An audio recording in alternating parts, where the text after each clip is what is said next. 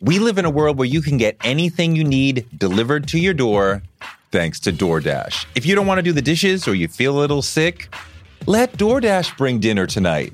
My family uses DoorDash all the time because it connects us to our favorite restaurants without us having to drive. Last night, we got some Indian food for my wife, some gumbo for me, and sushi for the kids, and everyone was happy, and we didn't have to do the dishes. The process of ordering was quick and easy, and I love DoorDash for real. So I was so happy to do this for them because I'm a customer, because I know DoorDash is your door to more. Must be over 21 to order alcohol. Alcohol available only in select markets. DoorDash, your door to more. Download the DoorDash app now to get almost anything delivered. This episode is brought to you by Paramount Plus. Get in, loser! Mean Girls is now streaming on Paramount Plus. Join Cady Heron as she meets the plastics in Tina Fey's new twist on the modern classic. Get ready for more of the rumors, backstabbing, and jokes you loved from the original movie with some fetch surprises. Rated PG 13. Wear pink and head to ParamountPlus.com to try it free. Okay, ready? Think what you know, and it's about a time when you get yourself in we are.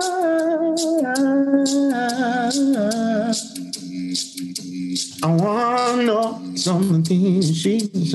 I'll think about everyone you need. Hold in it, things are moving real now. I'll have you seen you wanting you. Hey, the tour ratio. Okay, though. The tour ratio. Okay, though. That might be the best question I've ever been asked. You're a phenomenal person. I mean, you legendary. I am a fan of you, my brother. I'm thinking I'm going to do Hollywood Shuffle. And so I go to Paul, you know, and I'm like asking people to be in the movie. A lot of people said no to me.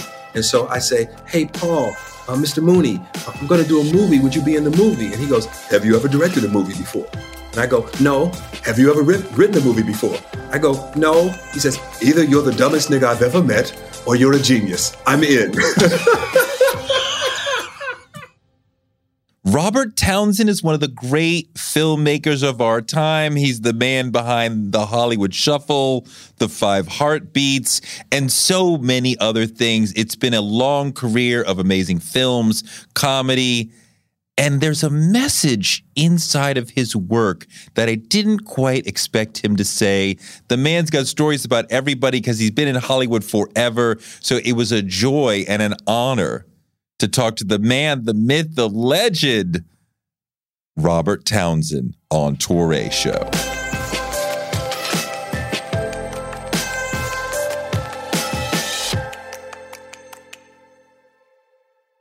I've been fucking with you for so long. It's crazy. I saw Hollywood Shuffle in a theater in Boston when I was in high school. Like, yo, I by myself. My crew is not interested. I don't care. My family is not interested. I don't care. I saw a trailer. I'm like, I have to see that. And I was, th- I'm sure I was there early, like in terms of like one of the first weeks that it was out. wow. And it blew my mind. I loved that film, right? And I know it's been a while. You're out talking about it. Just talk to me a little bit about making that film because it was so, it was so beautiful and such a challenge.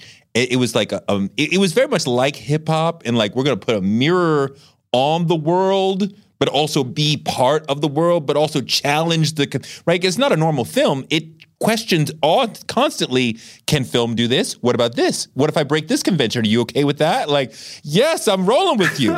so let, well, let me say this. Um, you don't know what you don't know. So when we were doing Hollywood Shuffle, myself, Keenen Ivory Wayans, uh, Mm. we were just fed up with the system. You know, sometimes people, uh, uh, y- you know, black people are always put in a box, and part of the fight is trying to get out of the box. How do we get out of Yes. the box? And so, as young artists, I found myself in this box of stereotypes of the, the gang member, the drug dealer, the hustler, the stoolie. the Eddie Murphy type. The Eddie Murphy type at back then. So it was like just trying to figure it out. So when we started, I had sixty thousand dollars in the bank, and I had just finished doing uh, Streets of Fire. I did American Flyers with Kevin Costner, and I had done a soldier story. And after a soldier story, I go, this is the kind of movies I really want to do. And my agents were like, Robert, they do one black movie a year. Just be happy and shut up. And I was like, I want to make my own movies. I want to, you know, and that's when it started. And Keenen and I, I just remember Keenen was like, Rob, you didn't go to film school. You never directed nothing. And I was like, so we'll figure it out. And then Keenen was the first What one made- to believe it, you know. What made you think that you could do it without any of that background and with your own real money on the line? Let me say this I had done extra work for seven years at that point. I was uh, extra in The Whiz. I was extra in the movie The Warriors. I was uh, extra on soap operas like All My Children.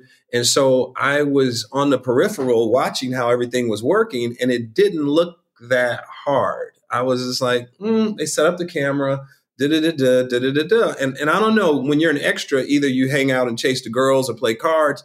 And I was like watching like how they were setting up the camera. So I wasn't afraid. And the other thing that I want to say is that um, I come out of the theater. So I'm from Chicago, the west side of Chicago, and I was a part of XBAG, Experimental Black Actors Guild. And I saw people of color, black writers, black directors, black producers, my mentor, Mr. Pemon Rami. I saw them doing it. So that part was in my head too, because I, I grew up around it. So that's why I wasn't afraid. But it, it, you know, it's what you don't know, you don't know. Mm. There's so many moments from Hollywood Shuffle that just stand out. Chris Rock saying, I want one rib. No, no, no. You want one order of ribs? No, that's that's not. th- th- That's from. that's from I'm gonna get you sucker. Excuse me. Excuse me. Excuse me. That's Chris Rock. me. I'm gonna get you sucker because Keenen and I use black- everybody the same. So yeah, that's how I'm gonna get you sucker. Yeah, yeah, yeah. Black actor school. Yes. right? When they're coming over the hill, and I'm, I'm like, you're killing me, because it, it's it's I'm, I'm in the film, but then you break character into the real character of the character. I'm like, you're you're killing me. I'm loving this. Well, you know, you know. Let, let me say this. Uh, Keenen and I are students of film and you know technology, all of that, and so the idea of doing a commercial about black actors and going to a black acting school and all the instructors are white. That's what we were going back then in the '80s. That's what we were going through. We had, you know, uh, uh, casting directors, directors telling us, you know, uh, no, no, no, a black man should do this. No, no, no, look at me, homeboy, S- s- Shonda Kwanda. I want my money. Say, I want my money. And so we we were going through it, and rather than go crazy, we said, let's, you know, that the Black Acting School was a part of my stand up when I was, you know, starting out at the improv. I used to do a whole routine about, you know, going to these auditions. And then Keenen came up with the idea and said, we should do a full out sketch and have all these actors come in and talk about do testimonials. So it, it came out of it came out of the madness. It came and and here's the thing: um, when you love what you do, you, you just want to. I just I had a pure heart, you know, as a you know as an actor. I just want to do everything, and I didn't know that they would put me in a box, and and that's you know, and Hollywood Shuffle was about breaking out of that box. Yeah, it's interesting that you made a, a very insidery critique of Hollywood at a time when the news about what was going on in Hollywood was far less. Now we hear all these stories. The, what was, now back then we didn't. And even as a as a teenager living in Boston, knowing nobody in Hollywood. I, f- I felt it and I felt like I understood. you know, like the player would have gone over my head at that point, right? Right. But like Hollywood, show, I fully understood, even though I've never been on a set, not like that, like, but I fully understood the critique of Hollywood because it seemed like the critique that we as black people had of America in general. Well, you know, I, I think the themes of Hollywood Shuffle are very universal. You know, at the, at the Mhm. core is a dreamer, somebody that has a dream, and then all of a sudden they find themselves in this little bit of a nightmare. And uh, when you really, you know, it's it's interesting because when I was a kid watching like Humphrey Bogart movies, I never noticed the black people. And then when I started to mm. notice the black people in those old black and white movies, they talk different. They're like, yeah, sir, no, sir, I don't, you know. And I was like, oh, wait a minute, they're being directed to act like this. So mm. part of what we were doing, because Keenen and I were both looking at where we are in history, where we are in, in movies. And back then, like we've come a long way you know, we still have a ways to go, but when you think in terms of if I get on the elevator and a white woman grabs her purse, I know it's mm. because she saw images of black men as mm-hmm. thieves and criminals and what have you. And when it happens, you just go, "Oh man, why?" You know, it's like like I was, uh, you know, walking down. You know, sometimes you walk down the street and then I can see a, a white couple cross the street, like I'm going to rob them, and I'm like, mm-hmm. I, followed them and, and I robbed them. So, uh, I mean, they they asked for it. I mean, they were asking for it. So, so, so the film, you, you know, the film was like it was film school for me. We learned so much about production and just what what is possible. Did it cost sixty, or did you spend more than that? Uh, I initially had sixty thousand in the bank, uh, and I didn't know what I was doing. I just wanted to make a movie, so I went through the sixty really fast because I didn't know what I was doing. And then that's when I went on the road and I did stand up for about three weeks. And when I came home, I had a big stack of mail, and it was nothing but applications for credit cards: Chevron, Shell, Mobil, uh, Visa, Mastercard, Preferred Visa. And then I was like, oh, I can finish the film with credit cards. And then that's when I rolled the dice and took my fate in my own hands. I go, nobody knows where the money's coming from. I said, I can get the cash from the credit card to charge everything. I didn't want anybody to think that the film was cheap. So I couldn't say, I'm waiting on a credit card. Then people would go like, this is a rinky dink movie. So I just pretended right. like we were having writer's block and we were writing. And then when the other visa came in, I was ready to shoot. the film did change your life, right? It, it, presented you to Hollywood as writer, actor, director, and it, it sent you on a trajectory that you've never come down from.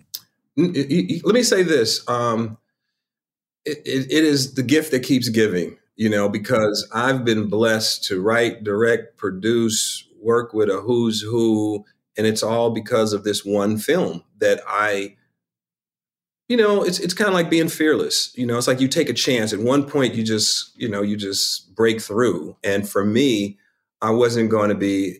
Let me say this because it's not about complaining. You know, there's a lot of people that complain about Hollywood and everything, and I never wanted to be one of those people that goes like they treat us bad. I was like, well, let's do something about it, guys. And that's where I found my voice. And I think, you know, to this day, you know, it's been the gift because I found my way you know, I love writing, I love directing, I, I love producing, I love, you know, being an artist. So it's just a lot of fun. You've seen Hollywood go through a lot of different stages. I think now, and given the last, let's say, five, seven, ten years, we are in a golden age for Black visual art in terms of there's more black people in front of and behind the camera in movies and in television making authentic things that we are like this is beautiful and it represents or scary or whatever or funny and it represents how we really feel about things. Do you do you see it that way? Uh you know i do. I do. I mean you know it's funny? So let me just you know this is the it can be the best of times and the worst of times because there I'm, I'm, you know, there's a lot of wonderful, amazing images, and then there's some other images that I go, eh, you know. But the only difference now is that we do have more black creatives that are doing some amazing work. But the good news and the bad news: the good news is that everybody has a camera. The bad news is that everybody has a camera. So it's mm, just. Yeah. It, it's all about quality control because we have a lot of stuff, and then how much of the stuff is really great. And so that's you know where I think now we just need to make sure that the quality is there. You worked on something really interesting recently for Netflix, Kaleidoscope, right? Starring Giancarlo Esposito, yes. who I love immensely. And the big thing with Kaleidoscope was that We're going to send it out in randomized order for every different subscriber, and you can watch it in different orders and you get a different story, right? The, the last one's going to be the same. The first one's going to be the same for everybody, but the journey in the. So you directed, was it two or three of the. I, I directed, pieces? I directed two. I directed Green and I directed Violet. And So what did, well, the question I'm wondering, what did they tell you in terms of, you know, here's what you're going to do here's your script here's here's how here's where you have freedom and here's what we need you to do so that it fits into the rest of the puzzle Well, the, the showrunner Eric Garcia, he walked. You know, he goes. Uh, one, I read all the episodes, so then I, it's eight episodes, limited series. So I read all eight of the episodes, and there are breadcrumbs sprinkled throughout each episode. So Right. Eric would say, just pay a little more of attention to this. Pay a little bit more attention because we're setting something up. And so then I go, oh, so if you whatever order you watch it in, there are these these little breadcrumbs that are sprinkled throughout that you go like, oh, in the in the pink episode, oh, it's in the green. That's when he first thought it. Oh, in the violet. Oh, so that's why in, you know, so it's Eric is like, you know, he's on some genius stuff because I go, how did you figure this out? And when I first read the scripts, there's so many things I go like, what does the ball mean? He goes, read episode two. Oh, read episode four. Boom. Oh, and seven. So it's it's something that has never been done before, and Right. it was really uh, it's it's been really successful because a lot of people go. I started with the the, the yellow episode, you know, and then I run into people on the streets and it goes like, when I got to yo episode, I knew what I was talking, you know. So it's it's a it's a good it's a good feeling. it's it's an epic achievement um, people still talk about the five heartbeats it's a classic from that era and i think it it emotionally moves people um, and it still plays on cable. So new audiences keep rediscovering it.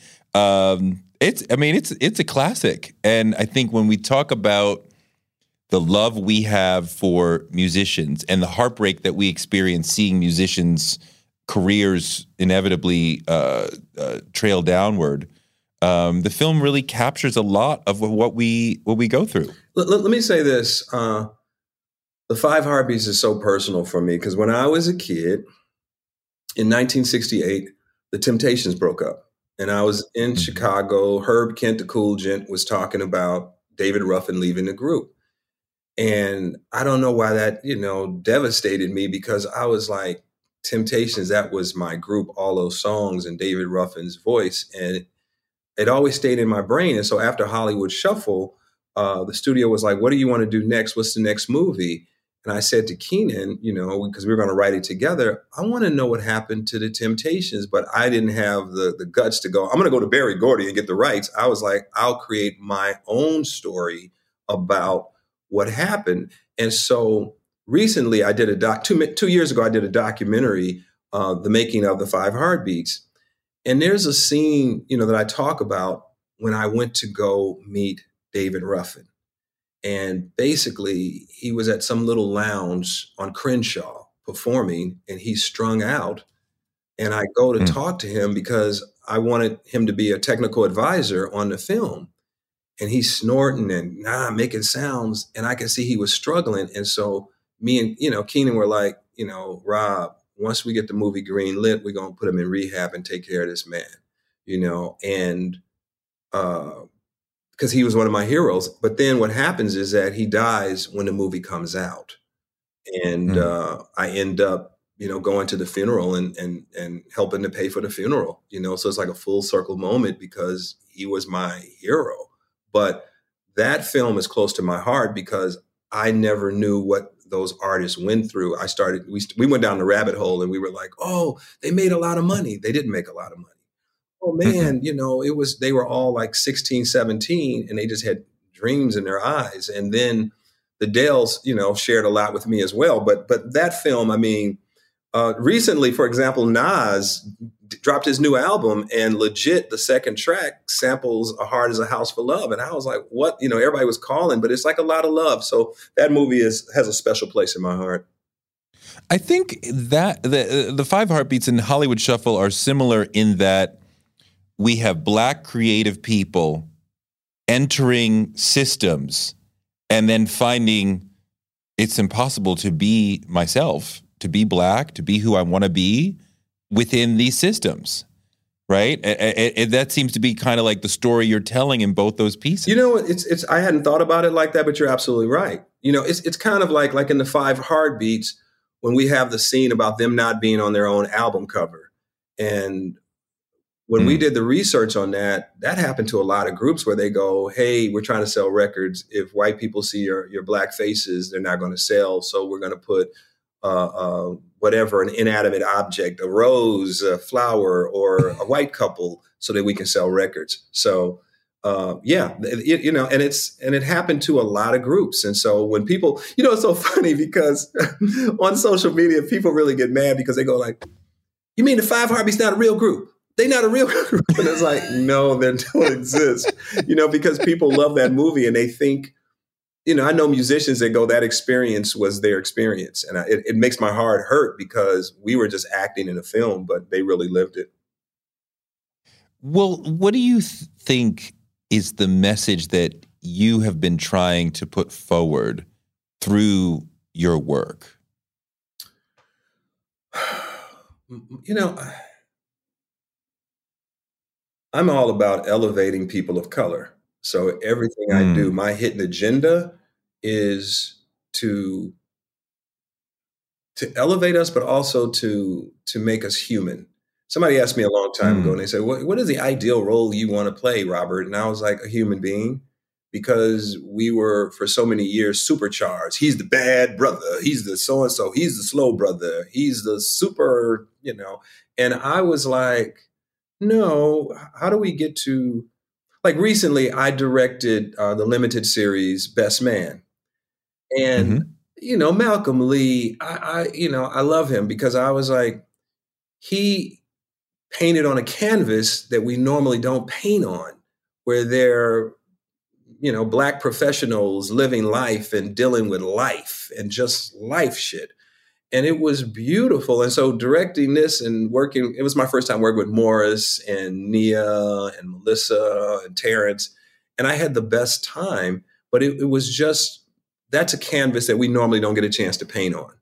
You know what I mean? It, there's nothing. It, it's just human life and friends, and when you outgrow your friends and marriage and relationships and making stupid mistakes and learning from your mistakes. And so it's stuff like that that my entire career I've you know, try to elevate people of color because I think movies are powerful and TV shows are powerful. So you're going to learn life lessons when you watch certain shows. And for me, I, I plant little, you know, nuggets in there. You made me think about how Michael B. Jordan is talking about I don't want to audition or read or whatever for movies that are meant for black males. I want to go after roles that are meant for white men.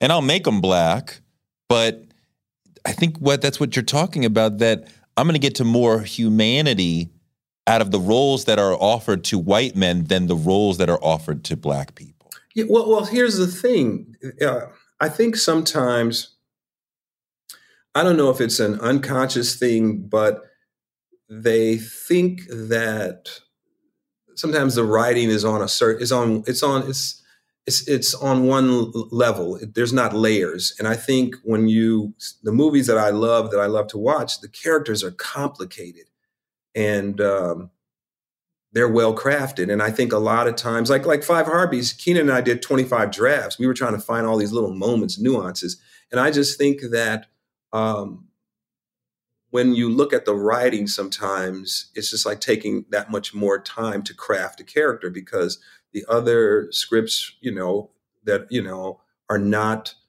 uh, written as black, they just have all those beautiful nuances that I think actors love to play. Mm. You know, you, you talk about directing something like The Best Man or Five Heartbeats, where you got a whole ton of experienced people standing there, right? And you're directing, and obviously they're respecting you, but there's a way that a good director speaks to the cast, right? Mm-hmm. And I've been on a couple sets and I noticed a lot of times you know, you try to talk to the actor quietly because this note is just for them to not sort of expose the conversation to others and just different things that people who are good directors do to respect the actors in their craft. And when you have actors with talent and ego and history, you know, we, we got to approach them in the right way, right? So, so what is what is what does great directing look like, right? When you're on set and we got a bunch of really strong actors around you to me, um, you have to emotionally track every character. I got to know if I've got, you know, like there was a scene in uh, Best Man that I directed with all the cast there. And so as a director, I emotionally have to know where everybody is. She's sad, and she's sad because of this, but she's not going to let the world know. He has something to prove, and so he's going to push a little bit more here. Uh, he doesn't like fighting, so he's got to try to be the peacemaker. So I'm kind of emotionally tracking where everybody is. So when I give my notes, I give notes that are very specific. It's not like, well, you're going to do right now, you're not feeling her and you know she's lied to you, but you don't want her to know she's lied to you. Okay, here we go. Everybody quiet, please. And so I give like, and then everybody goes, ooh, Ooh, Robert. Ooh, I feel that. Okay. But you, know, you didn't so. tell him or her what to do. You gave them an emotional prompt, and then okay, you you figure out how to make that, how to embrace that into your character. Well, when when you have really great actors, I, I say this all the time. You know, when I'm directing, when you've cast really well, directing is like this. That's all directing is. If you've cast really poorly, it's like that. Ah, you know. But so, so when I direct, a bigger motion. When I direct, I just do this. That's it. Just slight. Just slight. I mean, because it's, it's kind of like, um, they're pros. It's it's like uh, a Stradivarius violin you know yeah. those things are so delicate so that you you gotta do that. You don't go like ah, i'm gonna play this thing. It's like that. So when you have somebody like terrence howard or morris chestnut or uh, taye diggs you know sanaa. I gave sanaa a, a, tweak and it's just like when you have really fine actors. Like there's a there's a scene uh, in best man when they're uh, uh, going to a therapist, and Taye's on one side of the couch and Sanaa's on the other side of the couch. And I just remember for like 40 minutes, we just talked about relationships and when relationships end and when your heart is breaking and to get to the point where you're trying to save it, but you don't know if you can save it. And so we got into this discussion. And then when you start to make it real, it focuses it a whole nother way because then now people are like, oh, yeah, Oh man, oh, phew. I went through a divorce. Oh man, ah, I, I I messed up. I really did. So we got to something real, and then as those emotions started coming out, you see it on the screen. But you have to use it's it's what we call real substitution, real emotion. So you are talking to get them to the real emotion that matches where you want to be in the scene, and when they get to it in real life then we start shooting? Well, the thing is that um, when you have really great actors, we're talking in secondhand. You know, we're we're we're, we're, short, we're talking in shorthand. We're talking in shorthand because it's like da da da da, and and you know, like Terrence will just cut his eyes and he goes, "Got it." You know, and then when you hear "got it," it's like, yeah. and uh, and, and Nia, you know, Nia goes, "Ooh." She just has like you like directing her. I just had the best time because we would talk, and then she just goes, "Ooh," and then I know, okay, blah blah blah. Here we go. Quiet, please. Background and action, and then magic happens. I go, and here's the thing that I do that. Uh, if you ask any of the actors now, you know, what is Robert's catchphrase? What is Robert's Townsend? What does he say? I will simply say to my cast, one more for love. So when I say one more for love, what I mean by that is I got what I need. Is there anything you would like to do? And then they go, oh, really? Okay. You know, and then that love take turns into magic. And I do it, you know, I, I anytime I work with actors, um, Halle, when I did Baps with Halle Berry and I go one more for love, she would light up. You know, Beyonce, when I would go one more for love, and she goes, okay, Robert, you know. And so it's kind of like they get relaxed. They know it's in the can, and then magic happens. I get, I just get out of the way. There is a pressure before that, right? Before you get to the love take, because I've heard even with a great actor, there's only so many takes you can do before people are like, "I'm I'm tired," and you're not going to get my best performance if you're asking me to do it six, seven times, usually, right? I, so you as a director kind of got to get him there quicker, right? Well, I, I, like you can't just sit there all day on one speech. No, no, I only do three takes.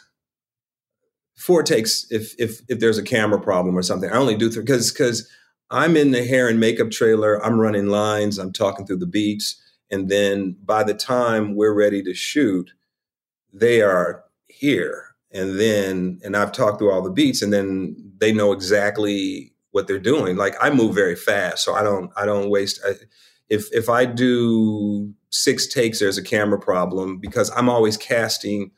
I, I cast really well, and I I know you know, and, and it's kind of like um, the other side is that because I'm also an actor, so uh, I'm an actor's director because I understand the emotion. I know what they're going through. So I can say, hey, I need everybody quiet on the set. If you, you take the talk outside, I want to hear nothing because I know they've got an emotional moment that they're getting into. And somebody's like, yeah, so anyway, last night I was watching TV and I was like, blah, blah, blah, and I and, and, other people would go like, "Well, I'm just talking, Rob," and I'm like, "No, no, no, no, no. She's got to get into character and about. She's about to have this emotional breakdown, and you talking about where you went and what you bought and what you ate for dinner.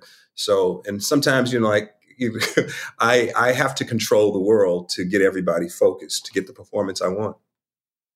Are there some things that you do like that? with the actors. You two are married, so I want you guys to spend more time together off the set. You two are fighting, so you, I don't want you to talk or things that help them prepare to to to be real when the camera starts? Um, so here's something that I do. So I'll give you uh, Kaleidoscope, uh, the Violet episode. So we have Giancarlo and we have Robin. They are just meeting for the first time. So I take them into our, our holding area and uh, I will find a song. And I think the song for them was Teddy Pendergrass. You're my latest, my greatest, my latest, greatest inspiration. And then I'll play the music and then I'll walk them through the relationship. And I just say, just go with me, and I'm going to do it for 15 minutes. The first day you met, you see her across the park, go touch her hand. You see something in her eyes. Say to him, I, I got to go back to work. And then it's like, can I get your number? And then I go, the first time you go to movies, oh, you're going to see uh, Lady Sings the Blues is playing at a movie theater and you're laughing together, laugh, laugh, enjoy, enjoy. It's the first time you hold each other, hold her tight, hug her, hug her, hug her. You're the latest, you're the greatest. Now just look in her eyes. See love, know love, understand love. Let her go. The first time you get into an argument, no, you make me sick. No, you're not listening to me. And go through it. And I'll do 15 minute relationship. Then I go, You're my latest, my latest. Close your eyes, close your eyes, hold her tight. Cut. Let's go to the set. Let's get ready to shoot. And by that time, they feel like they've been in a whole relationship. And when you watch the episode, mm. you see this connection. But in that 15 minutes, I walked them through. I did the same thing on the Five Heartbeats with Eddie and Baby Doll. I go, you love him, you love him, you love him. You guys fight, you love, you, you love her, and I do. I, have done that. Uh, I did that with Mara's show, Love Is, uh, and it was about relationships. So I have my tricks. You know, as as a director, I have an arsenal. So I know how to get performance. I know how to, you know, connect actors because I understand acting, you know, uh, and how to process it. So I have different techniques. Yes. I love that technique. It sounds like it sounds like guided meditation. You, you can, okay, let me say this. Let me say this. Uh, I did it with a hundred guys in the prison when we did Kaleidoscope for the Green episode, and they're all supposed to, you know, spoiler, they're supposed to, you know, take mushrooms and everything goes upside down. So I had all the actors and I would take them through warm ups and then blah, blah, blah, blah, blah, blah, blah, blah, ha, ha, ha. And if you watch that episode, you would swear that we've cast the whole room with Hollywood professional actors, and these are just extras, and we made a whole meal out of this this uh, uh, dramatic uh, sequence that Giancarlo and the other actor have Peter they have to escape. And so for me, it's just uh, finding a way to get actors into the moment and to make it real. I mean, the thing that I would say, if you look at my body of work, all my movies, all my television shows, you know, I, I try to craft it in such a way that it genuinely makes you cry. Like Holiday Heart with Ving Rhames and Alfre Woodard. There's stuff in there where Alfre was amazing and the little girl was amazing, but it's getting them to that place and pushing them in the right direction, night, a, a, a slight nudge or what have you. Whoever I work with, I try to tailor the role to their body so that they give me the best work. And that's what I'm going for. We live in a world where you can get anything you need delivered to your door thanks to DoorDash. If you don't want to do the dishes or you feel a little sick, let DoorDash bring dinner tonight. My family uses DoorDash all the time because it connects us to our favorite restaurants without us having to drive. Last night, we got some Indian food for my wife, some gumbo for me, and sushi for the kids, and everyone was happy, and we didn't have to do the dishes. The process of ordering was quick and easy, and I love DoorDash for real. So I was so happy to do this for them because I'm a customer, because I know DoorDash is your door to more. Must be over 21 to order alcohol. Alcohol available only in select markets. DoorDash, your door to more. Download the DoorDash app now to get almost anything delivered. One of the people who helped inspire me to want to be in broadcasting is Oprah Winfrey. She's an inspiration for so many of us, but her daytime talk show was so incredible and it told me that you could be black and authentic and real on TV. And that made me want to do it too. Black Stories, Black Truths is NPR's new collection that's a celebration of blackness. Each of NPR's black voices are as direct, varied, distinct, and nuanced as the black experience itself. In the Black Stories, Black Truths collection, you'll hear stories of joy, resilience, empowerment, and how to create world shifting things out of struggle. Every episode is a living account of what it means to be Black today, told from a unique Black perspective. Black perspectives that haven't always been centered in the telling of America's story, but now they are the story. On NPR's Black Stories, Black Truths, you'll find a collection of some of NPR's best podcast episodes celebrating the Black experience. Hear a feed of episodes from across NPR's podcast that center Black voices. Turn on NPR today and hear a range of voices as varied, as nuanced, and as Black as we are. Stories should never be about us without us. Listen now to Black Stories, Black Truths from NPR, wherever you get your podcasts. This emotional awareness that you keep coming back to seems to be central to your process. Well, it really is. I mean, uh, you when you, here's the thing: we're creating a fantasy world, but the fantasy world must always feel real. I, I studied one of my first um, not first, second acting teachers was Stella Adler. She was Marlon Brando's wow. acting teacher. And wow. we were doing a scene in class from Julius Caesar, and we are supposed to kill the guy. And one of the students had brought a real sword to class, like a real heavy sword, and it was sitting on the side. And, you know, we were like, kill him. Eh, eh, eh, and then she grabbed the heavy sword and lifted it up, this little frail woman. And she lifted the sword and to the guy playing Caesar and she lifted it high. And we are like, what is she doing? And then she says, if you're going to kill him, and then she went, kill him. And she went down and brought the sword like right in here. And we were all like, you know, and she goes, it's the illusion that we want to create. So if like like for example, in The Best Man, um, Terrence has a heart attack. Spoiler alert: Terrence has that heart attack, you know, and he's about to die. And and Melissa starts freaking out, and I was like, it, has got to feel like he's about to die. You got to really go there and you've got to be scared enough rather than like, well, we know in the next episode he's going to live. No, no, no, no, no. It's got to feel like he's going to die. So people that saw that episode, they go, like, oh, did they kill off Terrence? You know, and that's the hook. Mm, that's really powerful. Um, a Soldier Story is such an iconic film, and it's so amazing to look back at you having a relatively small role. Denzel is not the lead, um, and and it's a it's it's a it's interesting because they we should they showed it to us in high school. I remember, and it was part of like. You know, I went to this private school where there's a lot of conversation about like race and racism in the 80s, right? Which is not necessarily what in the, in the 80s we talked about it a lot, but whatever. And I remember watching the film and being like, yeah, racism, yeah. And then you kind of get toward the end and you're like, no. And I'm like, wait, wait, you, you, teacher, you screwed me because it's a it's a black on black sort of racism we're dealing with, not a white on black.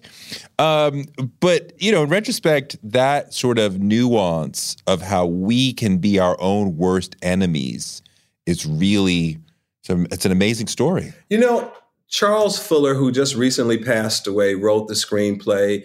Uh, he won the Pulitzer when they did it as a play.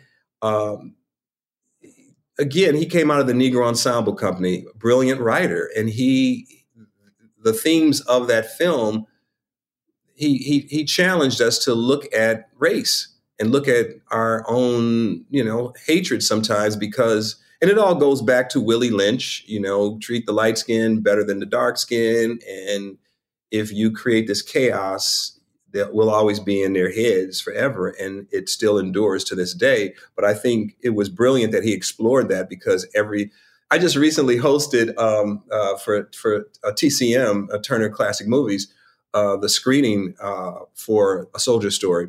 And it was interesting watching it again because a lot of those themes are still around today, you know, but Charles Fuller was the first one to bring it to the, the screen in a brilliant way. I mean, it's a great a great villain. You know, the audience can be like, I understand why he thinks that way. And like we can understand if you remember that time of like, you know, there's some black people who are going to hurt the race, so I'm going to do something about that.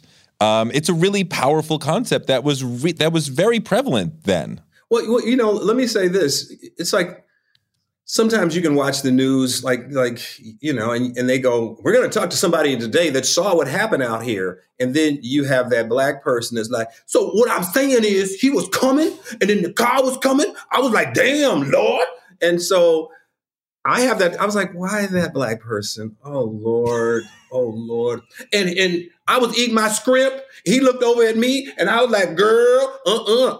And so I'm like, oh, did they pick that black person in particular? So I have those days where I go like, why? You know, and then, you, you know, it's kind of like, are you laughing with us or are you laughing at us? And mm. I think mm. sometimes when I see that, so when I hear it, like when when uh, when when uh, Adolph Caesar was like, Wilkie, we got to turn our backs on the collard in Greek eating, and you know, you know, I I understand, but you know, you know, but I think it it it brought up an interesting discussion about race and how we treat each other. But that film was where you really learned how to do what you have been doing, right? Yes. It, well, let me say this. I studied Norman Jewison, the director, and I watched how he he included us in the conversation. Would you do it like this? Mm. Would you say that like this? And the script was well crafted, but as he was figuring out his business, he he included us. And I just I was like, wow. And I used to call him Santa Claus eyes because he had this, you know, he's he, has got these like really uh, compassionate, soft eyes and like a little twinkle, a little smile in his eyes. It goes like, you know, Bobby, I want you to come over here. And when you're driving the Jeep, you know, take your time. And, you know, and he, and it, with everybody, he would just take his time. And I was like, oh, okay. Cause sometimes people say, hey, can a white man direct a black movie? And I go, with Norman, yes, because he has a compassionate heart and he understands like what I don't know, I don't know. So if you know, hey, is this how you would do it? And then he goes like, no, no, we would do this. It's like, okay, let's do it that way. Because sometimes when you see movies that are directed by directors that are not of, you know, color, they don't get any feedback from anybody, and you go like like you see you see a black church, and everybody's like. I go, oh, okay. And the minister goes, Good morning, y'all. Yeah. You know, and you're like, what the hell is going on? So so it can be done. It can be done. But but that that experience changed my life for real. When you're working alongside young Denzel, are you saying, shit, that guy's different? Or not or not yet? I mean, it seemed like it, to be on that set, you were probably like, that guy's different. Well, let me say this. Uh, you know, Denzel and I started out together, so I kind of knew, um, you know, I knew what he was packing. It's like it's like all gunslingers. You know, you you got you know, it's like like like the you know, it's like the Wild Wild West. Hey man, what's happening, man? You, everybody's a gunslinger. It's like oh, Towns is a comedy boy, Denzel's the da da da da. You know, so and so. So we were all like as a matter of fact, when we were in Fort Smith, Arkansas, shooting the movie, um, it was we would all hang out together. It was me, Denzel, David Alan Grier, and uh, mm. and uh, Adolph Caesar, and we were kind of like the Black Pack. You know, we were the Rat Pack. We were just hanging out, you know, having fun, and we would, you know, because there was nothing to do, and we would just laugh, talk, hang out. But you know, you know, Denzel's always had his magic and his charisma. So that was I wasn't, you know, surprised. No, not at all, not at all. You got a film full of killers, and Adolph Caesar, and even still, Denzel is still standing out. Well, you know, I mean, uh, he had done the play as well, but it was really right. well cast, and at that point, you know, I mean, he, his instincts are amazing. Let me just say that about Denzel. His instincts are so amazing. So when you think about uh, David Harris, who played Smalls with Denzel, the two of them were the the, the, the officers on patrol. Uh, having watched it again recently, it was just really well cast. Art, Art Evans as Wilkie you know, I despised him. I despised the Sarge. He took my stripes. You know, I mean, all it was just really.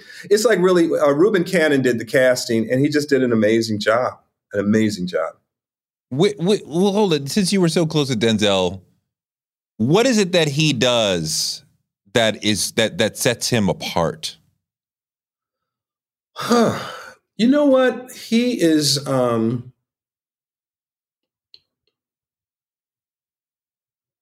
he has amazing instincts, you know, and he trusts his instincts.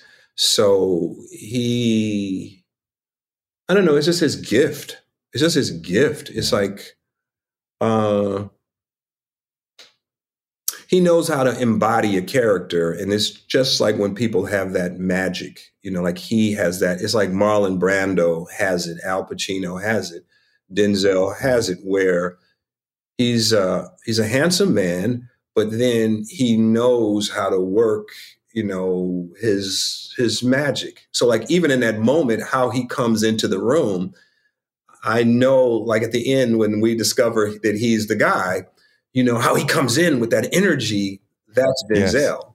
yeah norman is like okay but it's like in his mind he's prepared as an actor he's like oh they caught me on the road i was running it's raining outside you know, I'm pissed off. I knew that the Smalls told on me. They're bringing me in, but I'm not going to give up. And he's done his acting homework so that when he comes in, he's got the rain. He probably asked for extra rain, extra water on his face. I mean, those are all like when an actor is like in the moment.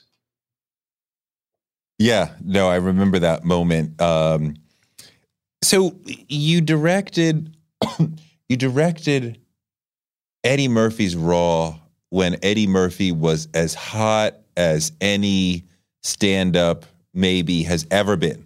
I mean, like he was hot like fish grease. And I'm curious though, like, what do you as a director do? Because Eddie's gonna stand up there, he's gonna walk around, he's gonna crush the audience with these amazing, you know, with his jokes and his flair and his thing.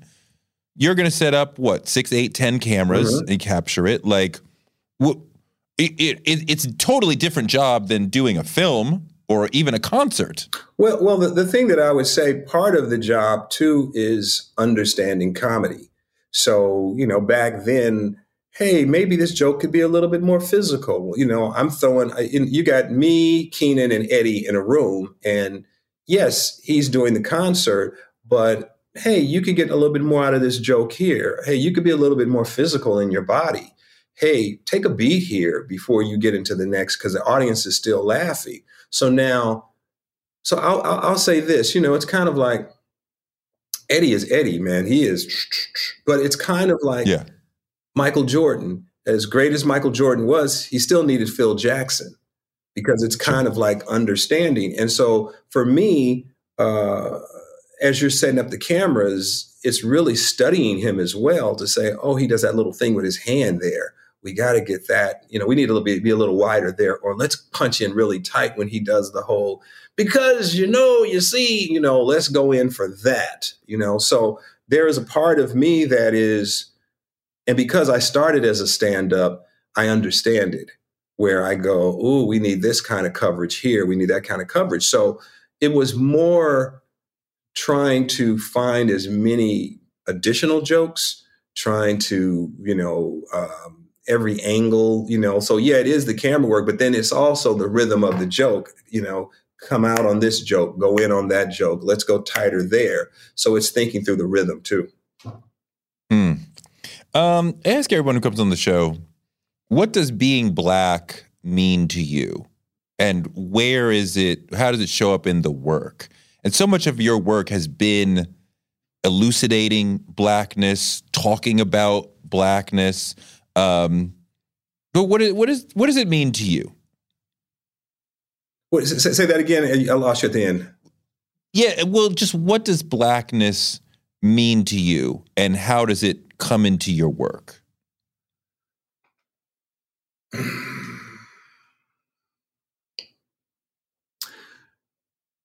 You know what's interesting is that I was watching something the other day, and they were talking about uh, Alzheimer's and the gentleman that discovered Alzheimer's. And then it went on to say, well, there was really this man of color who was really the one who discovered it, who did not get his credit. And I was like, what? And when I saw the man's face, the, the, the, the, black man's face, he had this dignity and this regalness to him. And as I looked at the photo, I said, it's true. It's true. So for me, I am a Trojan horse. I mm-hmm. create comedy, drama, but at the end of the day, I am planting seeds, seeds of hopefully excellence, seeds of like I did the Parent 'Hood for five years because I just wanted to plant seeds of simple morality tales. Don't steal, don't lie, you know, be honorable, and there's a whole generation of kids of color that are being raised by the television, but it's stuff that mm-hmm. they shouldn't be watching. So when I did that, people were like, why would Robert Townsend do a sitcom with just basic morals and values? And the thing for me was I grew up on the Andy Griffith show. And so a lot of my life lessons I learned when Andy was talking to Opie. And it's like, Pa, why, why do I have to share, Pa? Pa, why do I have to be nice? Pa, why do I have to pray? And so when I would get those life lessons, it would reinforce what my teachers and my, my mother was telling me and my, my family. So I was like, I could probably raise a generation of kids for five years on this TV show and plant some seeds inside of them to make them walk a little bit taller, be a little bit prouder. So, so when you say, well, what, are you, what is your plan here? I've had people come up to me and said, you know, I watched the Five Heartbeats, man, and the same thing happened with me and my brother. He he he slept with my fiance, but because of you, I forgave him.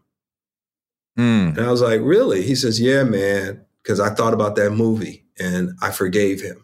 So, um, Meteor Man, I was planting seeds of having courage, and you don't need superpowers. At the end of the day, he lost all of his powers, and that's when he became a hero.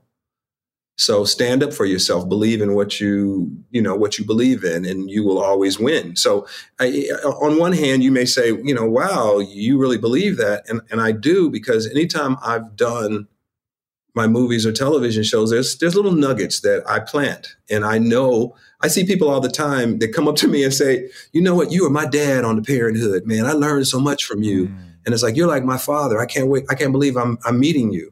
And I that's what I had set an intention. And so you know, so for me, um, a, a waterfall starts with a single drop, and I look at my life as being a drop and I'm just trying to, you know, triggers, you know, inspire, encourage as many artists as I can. You know, it's like next week I'm going to Chicago and Harry Lennix has started a school in Chicago.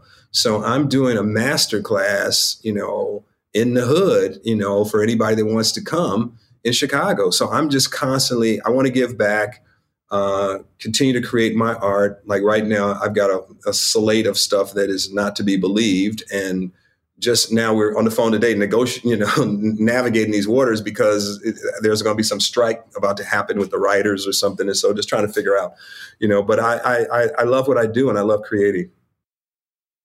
What does eating healthy mean to you? Whatever your eating goals, Thrive Market is the best place to get all your groceries and household essentials. And getting Thrive shipped to your door is like having a great supermarket right outside your house. I love that Thrive Market carries brands with the highest quality ingredients and ethical sourcing methods. Whether you're looking for organic kid snacks or low sugar alternatives or gluten free essentials, Thrive Market's got it, and their site lets you curate your shopping experience quickly. And as a Thrive member, I save on every order, usually about 30%, which of course I love. And when you join, you help a family in need with the membership matching program. Join in on the savings with Thrive Market today and get 30% off your first order plus a $60 gift for free. Go to thrivemarket.com slash Toure for 30% off your first order plus that free $60 gift. That's Thrive, T H R I V E market.com slash Toure. Thrivemarket.com slash Toure. On March 16, 2000, two sheriff's deputies were shot in Atlanta. Jamil Al-Amin, a Muslim leader and former Black Power activist, was convicted. But the evidence was shaky, and the whole truth didn't come out during the trial. My name is Mosi Secret, and when I started investigating this case in my hometown, I uncovered a dark truth about America. From Tenderfoot TV, Campside Media, and iHeart Podcasts, Radical is available now. Listen to the new podcast, Radical, for free on the iHeartRadio app or wherever you get your podcasts. When you talk about Andy Griffith, you make me think about Sidney Poitier, similar time frame, and how I feel like you were taking from his example of the, the, the dignity and the things that he was bringing to the table – and as well as the blaxploitation era, right, which is a little more authentic, funny, you know, black, but you know, we're still like telling there's still a message here. Sometimes the message is attack the system, but we're still telling. But it, it's are those two things sort of like in your head, sort of inspiring you? Uh, yeah. So let me say this: I never looked at the exploitation period. I never wanted to say black exploitation those were movies with my heroes. So it wasn't never, you know, it's like, oh, like one of my favorite films is The Mack. And what I love mm, about yeah. The Mack was that it showed you the soul of a pimp. It showed you his world, his conflict, and his his his logic. And I, I, I thought Max Julien, who is one of my favorites, you know, and Roger Mosley, I think that film, it had such a unique point of view. One of my favorite films is The Spook Who Sat by the Door. And mm. that film changed my life because it was about revolution and it was about black folks working together and could change the system. And I remember it was in the theater one day and then that thing was gone. I was telling everybody at school and then it was gone. They were like, uh uh-uh, uh no, no, no. This will get people of color to think about revolution. So, uh, and and and Sidney Poitier became my mentor. He became like my mentor in real life. You know, he was there for me. So I, I look at him. I look at Max Julien and all these other artists, and I go like Ivan Dixon. His career ended because of Spook Who Sat by the Door. So, mm. you know, I, I've done a lot, but I've got a lot more to do, you know, because um, I don't know. I, I think the, the, the the ball can be raised higher. That's all. I think the ball mm. can be raised higher. What uh, what is some of the best advice you ever got from Sidney Poitier? Oh, the power to say no. He, I remember we had lunch one time and he says, I, you know, I go, man, I love you. I love you. You're working. He says, I haven't done that many movies. I've only done a handful of movies. He goes, I didn't accept everything that came along. I chose my roles very carefully. There is power in no, the power to say no. And I was like, whoa, which makes a lot of sense because he says, I've only done a handful of movies. And when you think about To Sir with Love, In the Heat of the Night, uh, Paris Blues, you know, there's only a handful that you really go Sidney Poitier, Sidney Poitier. So he was really schooling me. And I think I live by that. You know, I, I don't try to, if there's something that really speaks to me, I want to do it. You know, I'm, I, I feel like I've always I've, I've always kept my integrity. I haven't done anything that I'm like, oh my god, I did that. You know, I've done a mm-hmm. lot of movies and television shows that now people you know kind of consider classics, and it's a good feeling. Sure. So wait, so you're so you didn't do anything for the check that you're now like so you right because so now you're like I don't look back at anything to be like oh my god I can't believe I did that. You never had you never did anything for the check. You did things that you wanted to do. you know for the most part for the most part I mean the thing that I would say is that when you're a young actor you're starting out so you go like da da da da. But I never you know once I you know after Hollywood Shuffle I said this is who I am. I was like okay I'm not gonna do that. I'll do this. I won't do that you know but I just think that um it's kind of just walking in in whatever you know I, I, don't know. I don't know. It's like when you have mentors like mr Poitier and mr belafonte it's it's it, it it comes with you know it's a heavy coat that you got to wear so have you said no to a lot of things i've said no to a lot of things yes yes i mean you know let, let me say this um i have no regrets because when I saw the movies that I said no to, they were bad. I can name a lot of them, but I'm not gonna I'm not gonna blast, put anybody on blast. No, no, but no. they were bad, and I don't know. I just have a different kind of touch. I think what people like about my movies, TV shows, is that you can look at it and you can say, "Oh, you know, this one feels different." You know, I don't know. It feels I'm laughing, or oh, I feel scared, or whatever, and I, I just have a different touch. I I think you do have a different touch, and I think I could pick out a Robert Townsend film uh, if you erase the credits, and I would still pick it up. Um, and I think that you are consistently giving us comedy with a sort of intelligent edge and a moral edge. So um, it's not just comedy for the sake of it. There's a point and a thought behind these jokes or behind these emotions that the characters are going through. Well, I, I mean, thank you. I, I kind of like to look at it that way. I mean, it's whatever canvas I paint on, I, I try to be true to that canvas. And I, I, my mantra, my other mantra is going the extra mile. So, like when I was talking to you about the music, you know, not every director plays music and talks through a whole relationship and go, okay, tell me da da da da da da. But when you watch Kaleidoscope and you see that episode, you go, there's something, wow, you know, like I've never seen Giancarlo as kind of a romantic lead, and he's kind of hmm. charismatic and charming, and I want, I'm rooting for them to win. So eh, what, whatever the, the story is, eh, I, I have to dig in and go that extra mile to find that extra sauce because it's that sauce that makes it special. So you've done so much over such a long period of time you still got a lot to do. You're like, I still got more to say. What is the dream project that you want to do in, you know, in your next five, seven years?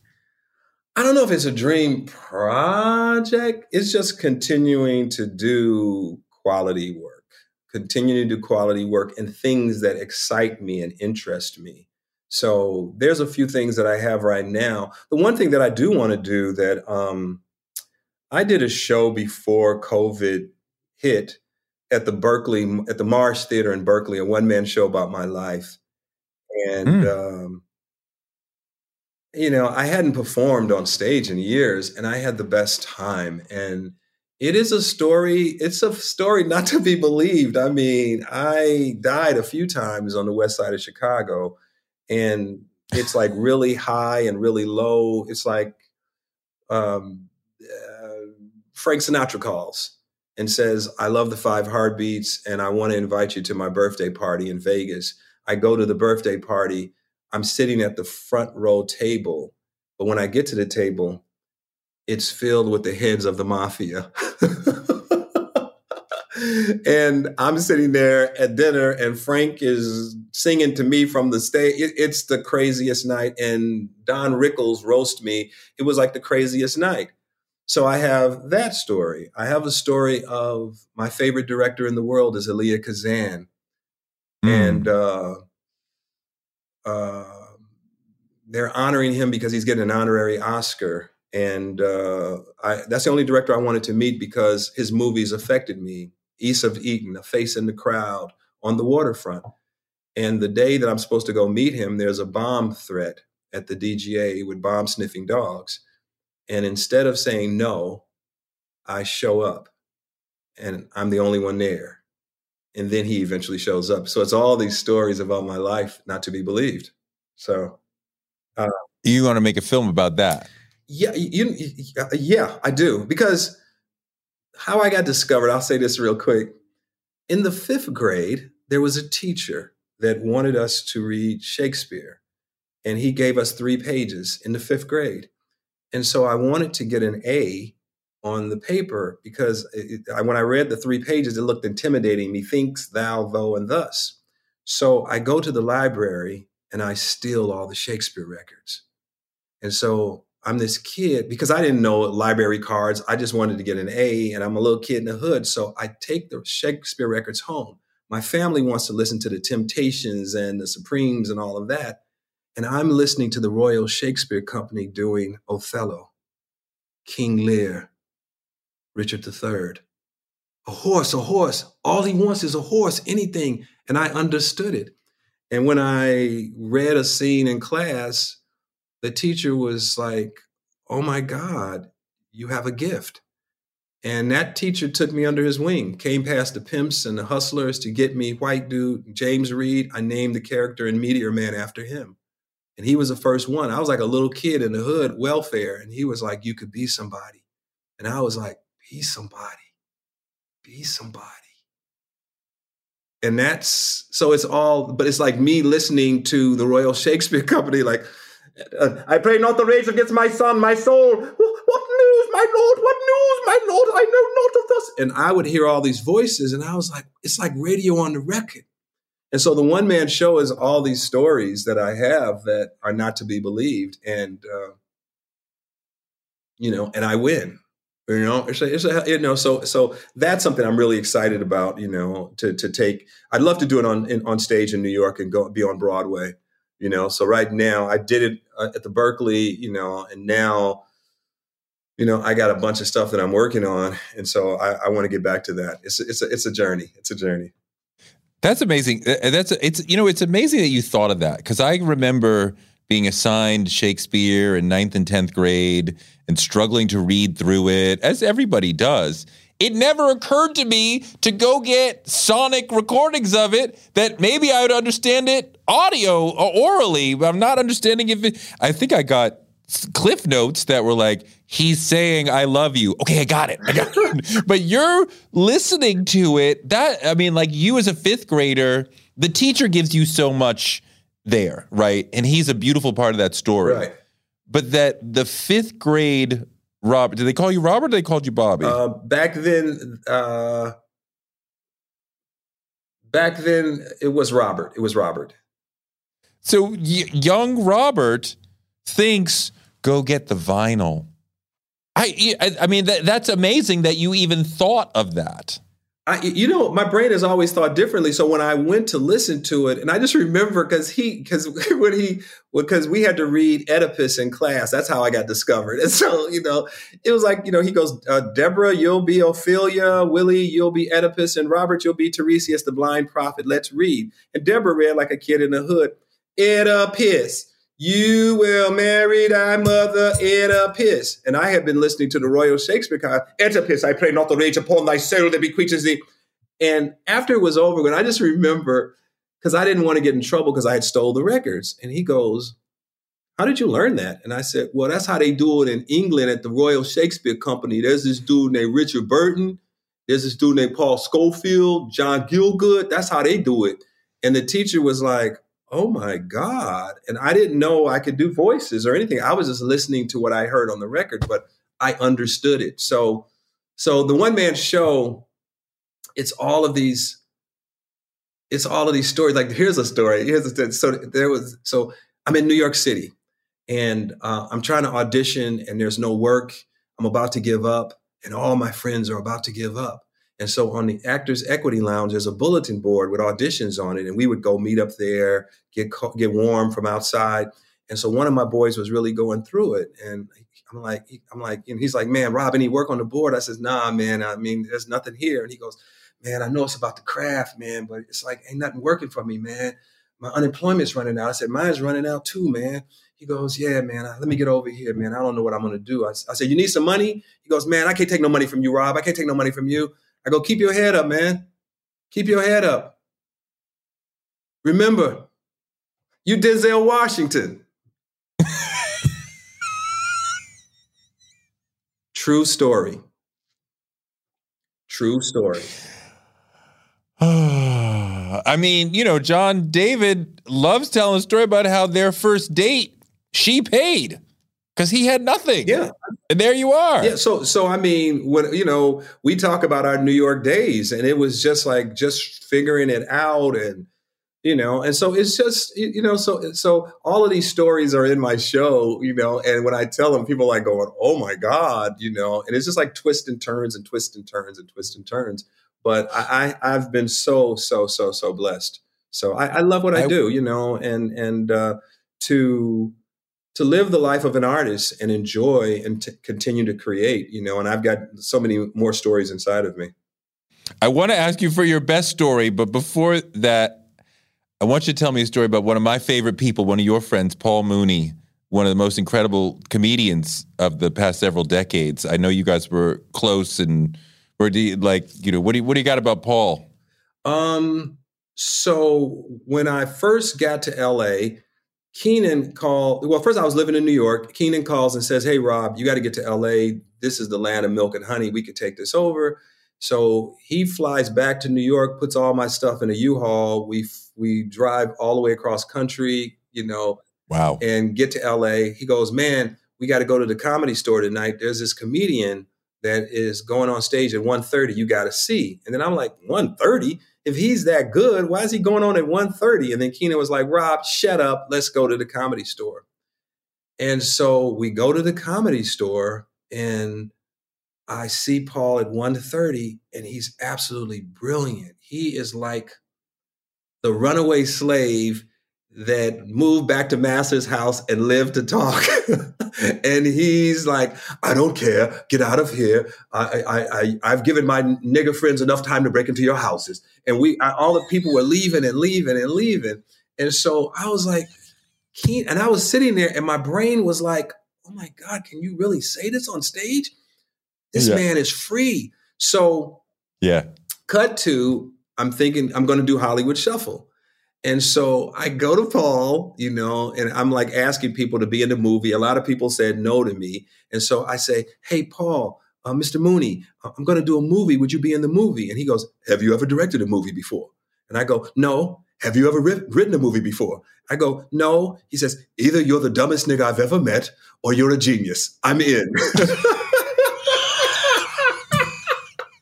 and, and he agreed to do the movie. Either you're the dumbest nigga I've ever met or you're a genius. And uh, uh, and and he started to shoot. And then the next time, um, I was doing Partners in Crime, and I was like, Paul, they're giving me my HBO special, but I want everybody to be on the show. Damon Wayans is going to be his first time on TV. Uh, um, Don Reed is going to be on it.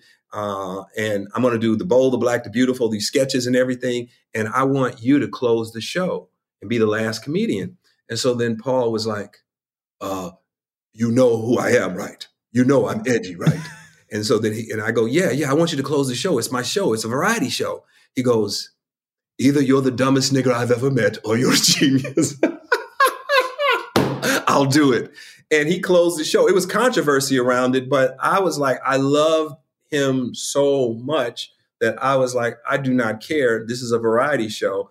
And it, you know, HBO got the ratings for that special just was like brunk, you know, because they were like, "Whoa, what are we watching? It's it's singing. It's Howard Hewitt singing "Say Amen," and Robert is up there, and they're dancing, and there's singers, and blah blah blah, and then comedy, comedy, comedy. Paul Mooney.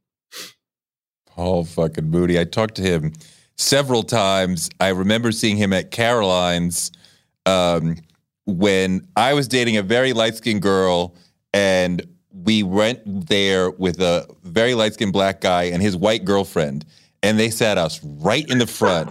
And I was terrified the whole fucking. He's gonna look at us and rip us apart. You, I, I got the lightest black girl I could find, and he got a white girl who was blonde. And I knew he, it, it- the terror that he was gonna comedically rip us apart. The whole shove.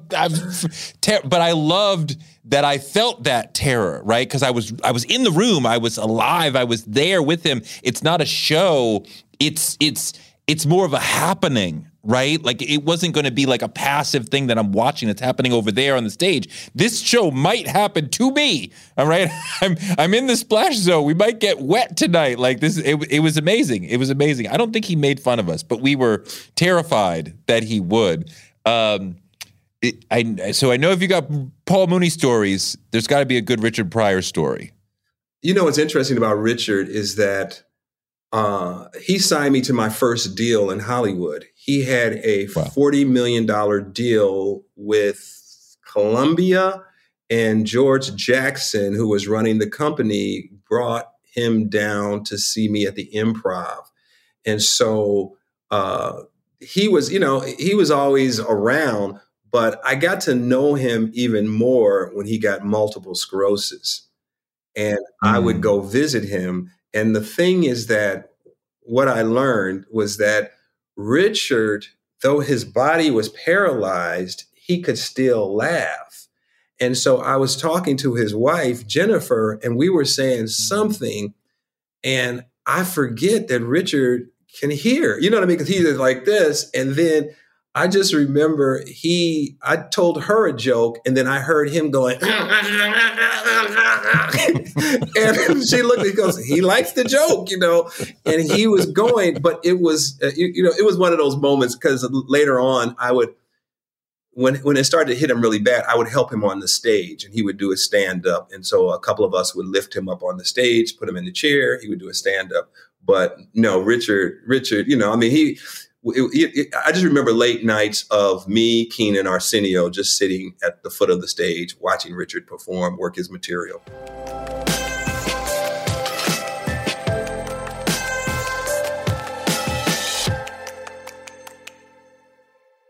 Thank you so much for a great interview, and thanks to you for listening. Touré Show gives you fuel to power your dreams because you can use your dreams like a rocket ship to blast you into a life you never imagined. You can make your dreams a reality.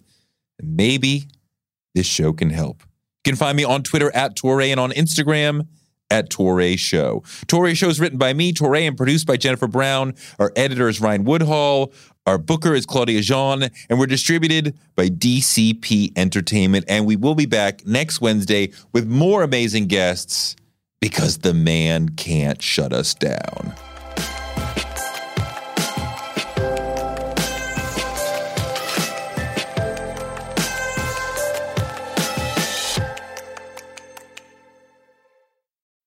We live in a world where you can get anything you need delivered to your door thanks to DoorDash. If you don't want to do the dishes or you feel a little sick, let DoorDash bring dinner tonight. My family uses DoorDash all the time because it connects us to our favorite restaurants without us having to drive. Last night, we got some Indian food for my wife, some gumbo for me, and sushi for the kids, and everyone was happy, and we didn't have to do the dishes. The process of ordering was quick and easy, and I love DoorDash for real. So I was so happy to do this for them because I'm a customer, because I know DoorDash is your door to more. Must be over 21 to order alcohol. Alcohol available only in select markets. DoorDash, your door to more. Download the DoorDash app now to get almost anything delivered.